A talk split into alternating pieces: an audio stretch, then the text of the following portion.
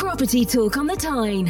Investment tips, stories, and exciting guests with your host, Tony Fairs.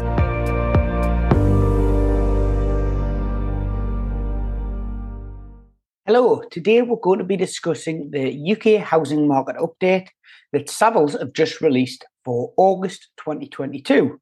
Makes interesting reading if you already own properties, and there's some surprising figures in there also.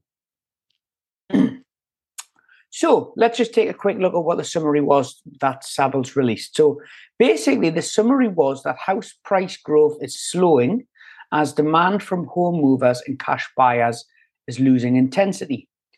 I don't think that's something that I'm seeing in the Northeast market. We are still seeing way too many buyers uh, calling up for each property we put on the market. But in general, across the country, I can understand why that would be the case.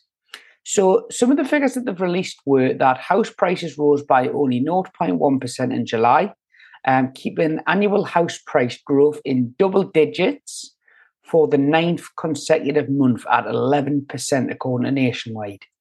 Uh, but they did say that there was a slowing of the rate of growth um, continued. Uh, the three month growth uh, has more than halved since the start of the year.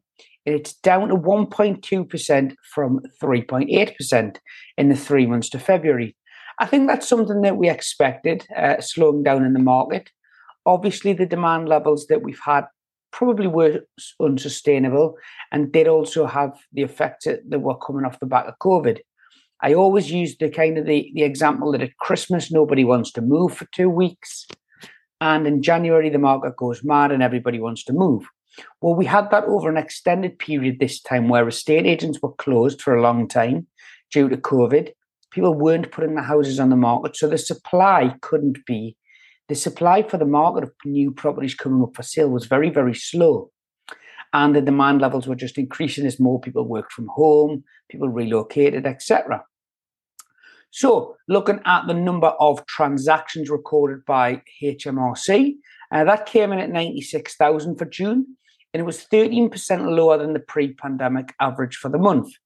Now, again, I would probably put that down to more that conveyancing transactions are taking a lot longer than usual. I mean, I probably think the average is probably six to seven months now. Um, the figures I've seen were five months, but that doesn't tell you what I'm seeing myself in the sourcing business and estate agency. And what they did say was mortgage approvals in June were also slightly lower than the 2017 to 19 average for the month. Um, so I was surprised to see that. Um, but what they did say as well was the supply of new homes did remain low, uh, with competition still strong for quality properties. Now that's what I'm seeing in the agency. Um, and they said that the the low supply of homes would sustain the growth in the short term, um, even if the speed of growth was gradually slowing. Uh, another interesting fact was first time buyers are making up a growing share of the mortgage market. Almost 31,000 new lo- loans were granted to first time buyers in May, according to UK Finance, with the numbers holding up despite rising affordability pressures. I think when you can get a 5 or a 10% deposit for a mortgage, people are always going to be more inclined to buy as opposed to rent, particularly in areas in Northeast where that 5 or 10% deposit might mean you only need five to ten thousand pound to buy a house. Where in order to rent, you might need rent and bond up front, which might be say fifteen hundred pounds. So not a great deal more to find just to buy. Uh, new mortgage for home movers actually fell by 22% in the year to May 2021 compared to that peak in September 2021 when the stamp duty holiday ended. And the number of cash buyers has also fallen back with their share of the total market, uh, dropping to 27% um, from 31%. So not not the greatest of falls there. Um, and obviously with the availability of cheap finance, nearly people were buying cash are deciding just to use mortgage finance and lock in some of those cheap rates that we've currently got, despite the, the rise in 0.5% in the interest rate. And buy to let landlords continue to capitalise on the strength of the rental market, 36% more loans granted in May than the pre pandemic average for the month. So, you guys out there looking to invest for an additional income, for legacy, for pension, yeah, definitely looking to buy more. And I will, I'm in the same boat. I'm continuing to grow my portfolio, as are a lot of our clients. There's not many who've decided to to kind of to stop and wait and see what affects the affordability and the interest rate rises have and the energy price increases or the war in Ukraine, most people are just continuing to purchase and continue to purchase at quite a good rate.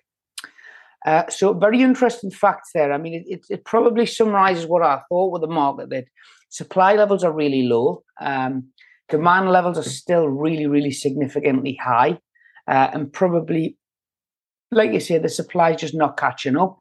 The availability of new build properties, they're not in the price point that people really want them. They tend to be the higher end that I'm seeing because that's where the profit margins are. Um, so again, good forecasts for the market. I think probably you know summarizes it quite, well there that report. Uh, but what's really interesting is if we actually take a look at the the housing market forecast, and this is always the interesting thing that I like to read in this report because it factors things in such as the gross domestic product, the unemployment rate, the forecast for interest rates, etc. And what it actually said was um, for the the UK in general, uh, if we looked at year on year growth, it came in at 11 point. Sorry, this wasn't the forecast. This was the actual figures. Year on year growth was 11.4 percent. So pretty good there. Uh, I think you know that's probably what we've seen some real good rises in the market. But in terms of the forecast for going forward, they expect the UK in the five years to 2026 to rise by 17.4 percent. Now, that's the average across the whole of the UK. As I said previously, I do believe there's a bit of a balance, a rebalance going on when the north south divide. And the forecast for London is just 8.2% growth. Um, the areas in the south don't seem to be performing as well as you know areas like the northeast and the northwest. You've got the southeast forecast to rise by 13.5%. In the southwest, just 16.8%. Whereas the northeast's actually forecast to grow by 23.2%. When you compare that to London at 8.2%, you can see that you know a lot of people are putting their money in more affordable areas, like where I live and invest. In the northwest, set to outperform the northeast with 24.3% forecast. So again, really, really positive forecast for the property market, and this was re- released after the interest rate rises. So while you will read newspapers and see scaremongering. If you look at the actual data that's been released from you know established companies like Savills here, then you'll see that maybe the picture for the property market, if you own property, is still really, really good. You know, if I think of that across my portfolio, if the market does rise 23.2% in the next five years, I'm going to be looking to, to to refinance my whole portfolio in five years' time. And that's going to add another deposit for every property that I already own right now as I reinvest the equity back into further purchases, which is then going to release more cash flow from those new investments. Hopefully, it's going to increase my profit levels. Uh, and because I own more properties, it's also reducing my risk as I have more tenants across the portfolio.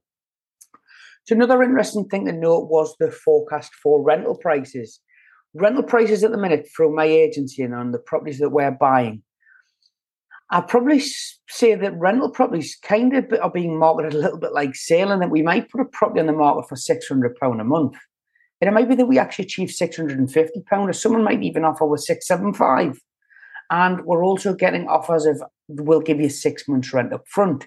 So where rentals would go to the first tenant that came in, we're now finding that we have multiple applications and tenants are actually making us offers on the properties, and it's sometimes over and above what we're trying to rent them for. So a lot of the properties that have completed from a refurbishment point or from our sourcing side of the business recently, we've probably found that they've rented for more than we first saw the deal on, which has led to an even better return on investment for our clients, which is fantastic. And that looks set to continue.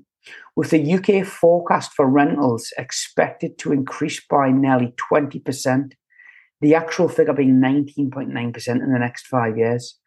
So I think as we see inflation levels high, we're expected to continue to see house prices continue to increase, but also rental prices increase as well as there's a fight on for any property that's on the market, whether that be for sale or rent. So just a summary, really good time to be buying your own property. Definitely a good time to be stepping up the ladder if you're buying your own residential is that gap between what you sell at and what you buy at, if you're stepping up the ladder, will get bigger as time goes forward. And if you're looking at add investments to your portfolio, now is the time. because as rental prices are forecast to go by best part of 20%, house prices by about the same, then you'd be mad not to buy right now while interest rates are low and you can lock them in on two, three, five, ten year deals even. So if I was giving out any advice to you is get yourselves out there, buy a property because even if you're looking at something today and you end up paying slightly over market value or what the asking price is, you're going to find by the time conveyancing completes, uh, the property is probably worth more than what you agree to buy it for. So go out there, spend your money, invest, make more profits, make more cash flow, make better choices in your own life because you have more income. And if anybody else is interested in growing their own portfolio, you want some advice, feel free to drop us a message across social media. I'm happy to give one of my 30 minute sessions away for any of the podcast listeners. We normally charge 197 plus VAT for those. So feel free to reach out. And if you quote the podcast, Property Talk on the Tyne, you'll get that free of charge. Hope you've enjoyed today's episode and have a great day, guys. Property Talk on the Tyne. Investment tips, stories, and exciting guests with your host, Tony Fairs.